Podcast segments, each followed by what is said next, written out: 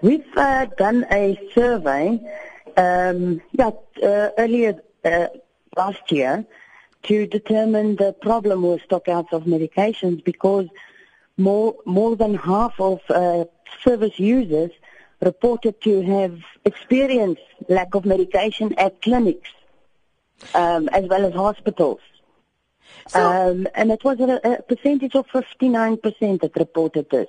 But it may be higher because um, in communication with nursing staff, they indicated that service users may not necessarily be aware of medications not being available because they would substitute it with another medication or borrow from another clinic. Did you then embark on a process of trying to uh, find out just exactly how dire the situation is and, of course, how severe the shortage is? That's correct. We needed some uh, evidence and to see what the impact is on um, people with mental illness not having their medication being available. And what did you find, Charlene?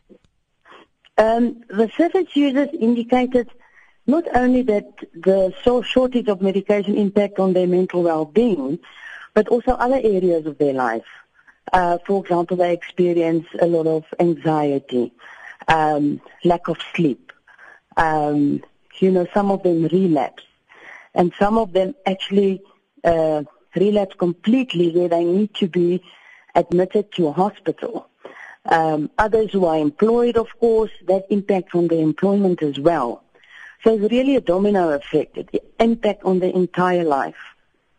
Is there any recourse in situations like these? You know, uh, can people go elsewhere to try and buy the medication privately? And I and I do fully understand that sometimes people are not even in a position financially uh, to go that route. But you know, what sort of avenues are available if they cannot access the medication that they need at the primary healthcare clinics? Yeah, first of all, it's it's a lot of medications are expensive. A lot of the people with mental illness, at of course, at um, state mental health care services are unemployed, so it becomes very difficult for them to actually go and purchase it privately.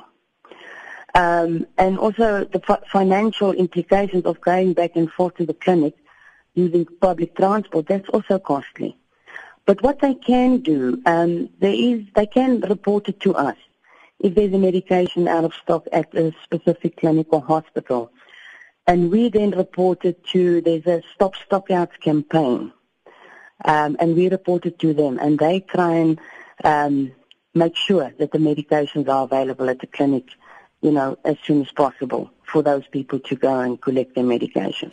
So they can do that. And Charlene, in your interaction with the clinics, you know, in compiling this report, what reasons were you given uh, by the institutions for the shortages?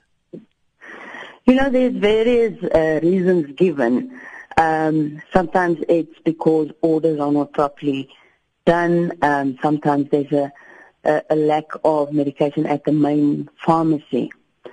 Um, so we don't really know exactly where the problem, but it looks like it's not really managed well, the ordering of the medications and distributions uh, to the clinics.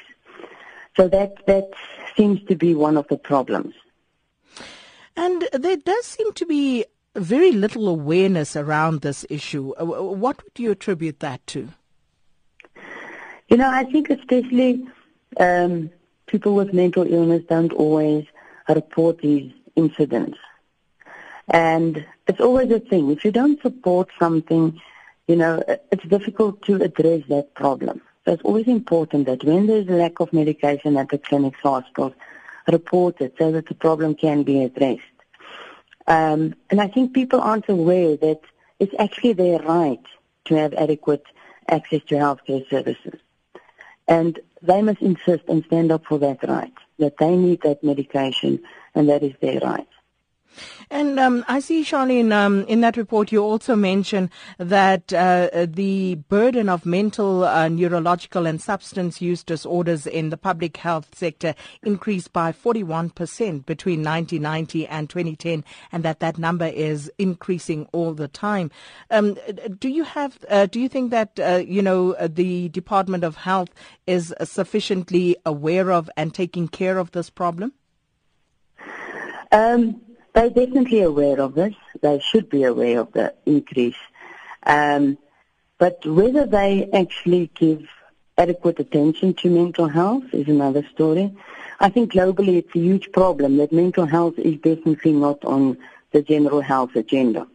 Um, and often when you see budget cuts uh, in, in the health sector, mental health is always the first one to have budget cuts. So that is a, a real concern, and it's actually very ironic if you think that mental health disorders, I mean, is so prevalent. Um, another statistic that one in four people actually experience a mental health problem at some point in their life. That's 25% of the population. It's huge. So, what would you like to see happen? How, how can we um, make sure that we deal with this more effectively? Yeah, I think uh, government, um, first of all, mental health needs to be uh, set as a priority within the general health sector. Um, and I think government needs to work together, um, you know, with the NGOs and the service users and make sure that services are of high quality and that medication are available at the clinics.